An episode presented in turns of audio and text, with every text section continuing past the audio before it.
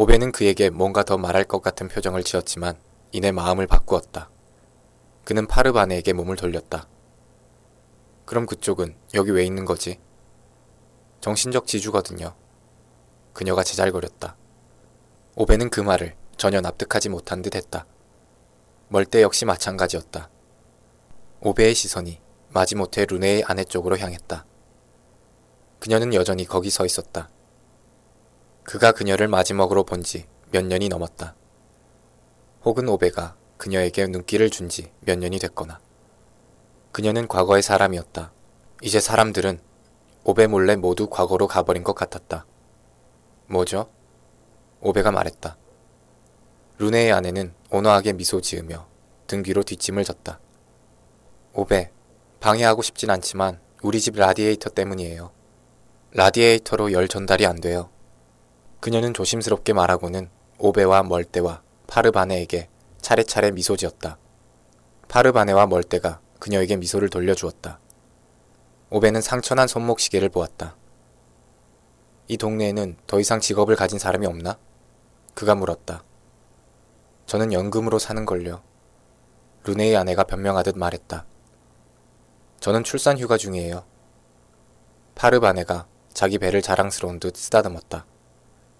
저는 IT 컨설턴트입니다. 멀대가 자랑스럽게 말했다.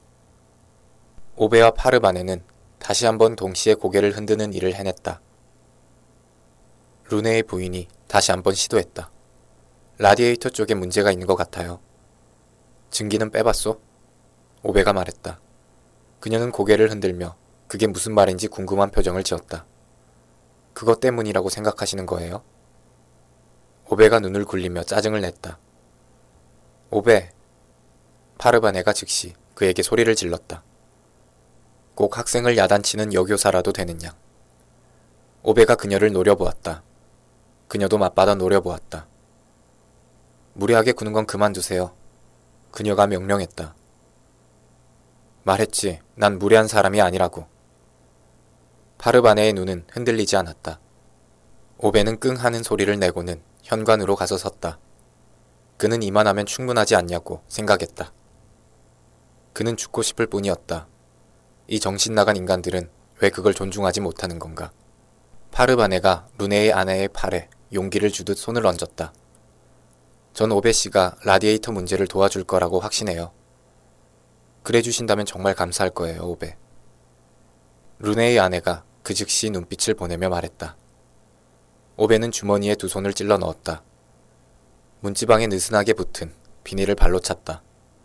당신의 남편은 자기 집에서 그런 일도 해결 못하나? 루네의 아내가 비통한 듯 고개를 저었다. 못해요. 아시겠지만 루네는 요즘 많이 아파요. 알츠하이머래요. 휠체어에만 앉아 있거든요. 그건 좀 힘든 일이라고요. 오베가 알고 있다는 듯 고개를 끄덕였다. 매번 그 얘기를 어찌어찌 잊어버리는데도 루네의 아내가 수천 번씩 얘기를 꺼내며 그에게 상기시키기라도 하듯 알아요 알아. 그가 성마르게 말했다. 가서 라디에이터에 공기 좀 넣어주세요. 네? 파르바네가 말했다. 오베는 모질게 받아쳐버릴까 하는 듯 그녀를 노려봤지만 그 대신 그냥 땅만 내려다보았다. 그게 그렇게 힘든 부탁이에요? 그녀가 오베를 뚫어질 듯 바라보며 배 위에 팔짱을 낀 채 계속 말했다. 오베는 고개를 저었다. 라디에이터에 공기를 넣으면 안 돼요. 일단 증기를 빼고 젠장. 그가 고개를 들어 그들을 대충 훑어보았다. 전에 라디에이터 증기 빼본 적 없나? 없어요. 파르바네가 미동도 않고 말했다. 루네의 부인은 조금 초조하게 멀대를 보았다. 저는 무슨 소린지 감도 안 잡히는데요. 그가 그녀에게 조용히 말했다. 루네의 아내가 체념한 듯 고개를 끄덕였다. 그리고 다시 오베를 보았다. 정말 큰 친절을 베푸시는 거예요, 오베. 너무 방해만 되지 않는다면. 오베는 그냥 제자리에서 문지방만 내려다보고 있었다. 당신네가 주민자치회에서 구테타를 획책하기 전에 이런 문제를 예상했어야지. 그가 나지막히 말했다. 조심스럽게 기침을 하며 말하느라 중간에 계속 단어가 끊겼다. 뭘 하기 전에요? 파르바네가 물었다. 루네의 아내가 헛기침을 하며 대답했다. 하지만 오베, 그건 쿠데타가 아니었어요. 쿠데타 맞아. 오베가 짜증스럽게 말했다. 루네의 아내가 조금 당혹스러운 미소를 띠며 파르바네를 보았다. 루네와 오베가 이 동네에서 늘 사이좋게 지내왔던 건 아니에요. 루네는 아프기 전에 주민자치회 회장이었답니다. 그 전에는 오베가 회장이었어요. 그러다 루네가 투표로 당선되었을 때 오베와 루네 사이에 약간이 언쟁이 있었어요. 대략 그렇게 말할 수 있겠네요. 오베가 고개를 들어 말을 바로 잡겠다는 듯 집게 손가락을 그녀에게 겨누었다. 구테타였어. 딱 그거였다고. 루네의 아내가 파르바네에게 고개를 끄덕였다. 그게요. 단지의 난방 시스템을 바꿔야 한다고 루네가 낸 안건에 대해 회의하기 전에 개표를 했어요. 그런데 오베의 생각에는 그래서 루네가 난방 시스템에 대해 대체하는 게 뭔데? 응? 오베가 흥분하여 소리를 질렀다. 하지만 파르바네의 표정을 보자 그 즉시 생각을 고쳐 먹었고 이 논쟁을 끝까지 할 필요가 없다는 결론을 내렸다. 루네의 아내가 고개를 끄덕였다. 당신 말이 맞을지도 몰라요, 오베. 하지만 어쨌든 그이는 지금 무척 아프고 그러니 더는 중요한 문제도 아니잖아요. 그녀의 아랫입술이 살짝 떨렸다. 하지만 그녀는 곧 위험 있게 자세를 바로 잡은 다음 헛기침을 했다. 관계 당국에서 그 일을 나한테서 빼앗아 요양원에 집어넣겠다고 그랬어요. 그녀가 간신히 입을 열었다. 오베는 주머니에 다시 손을 찔러 넣은 다음 뒷걸음질 치며 단호하게 문지방을 넘어섰다. 그는 이 문제에 대해서는 들을 만큼 들었기 때문이었다. 그러는 동안 멀 때는 주제를 바꿔서 분위기를 밝게 할 때가 됐다고 판단한 듯 보였다. 그가 오베의 현관 마룻바닥을 가리켰다. 저건 뭔가요?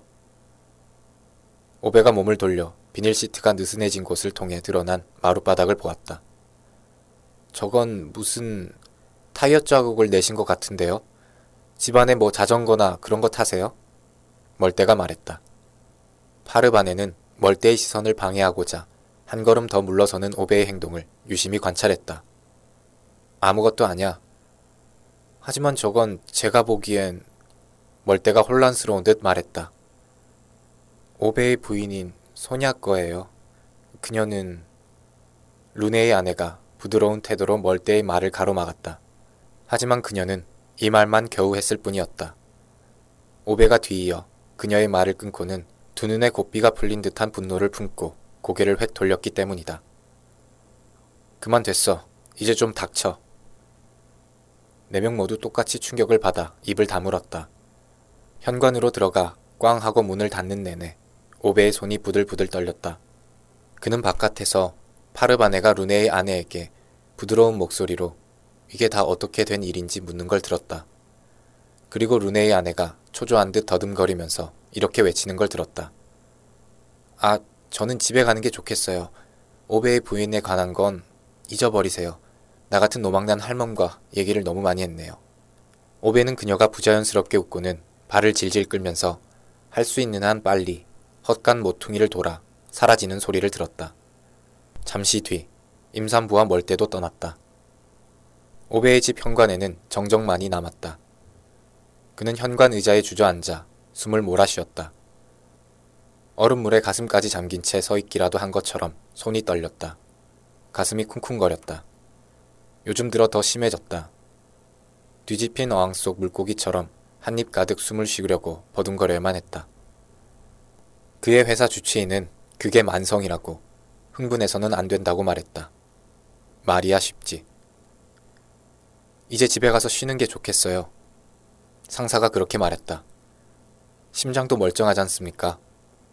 그들은 그걸 조기 은퇴라고 표현했지만 청산 작업이 더 적절한 표현이었을 것이다.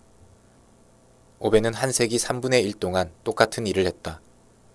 그게 그들이 오베를 정리한 까닭이었다.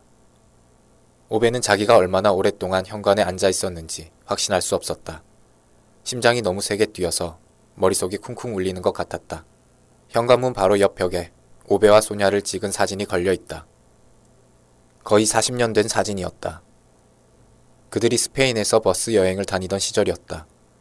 그녀는 햇볕에 타 까무잡잡했고 빨간 원피스를 입고 있었으며 무척 행복해 보였다. 오베는 그녀의 손을 잡고 옆에 서 있었다. 그는 사진을 바라보며 한 시간은 앉아 있었을 것이다. 그녀를 그리며 상상하는 것 중에서 가장 간절한 건 정말 다시 하고 싶은 건 그녀의 손을 잡는 것이었다.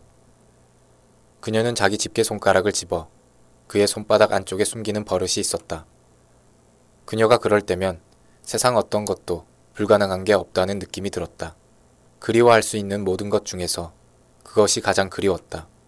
그는 천천히 일어섰다. 거실로 들어갔다. 사다리 단을 밟아 올랐다.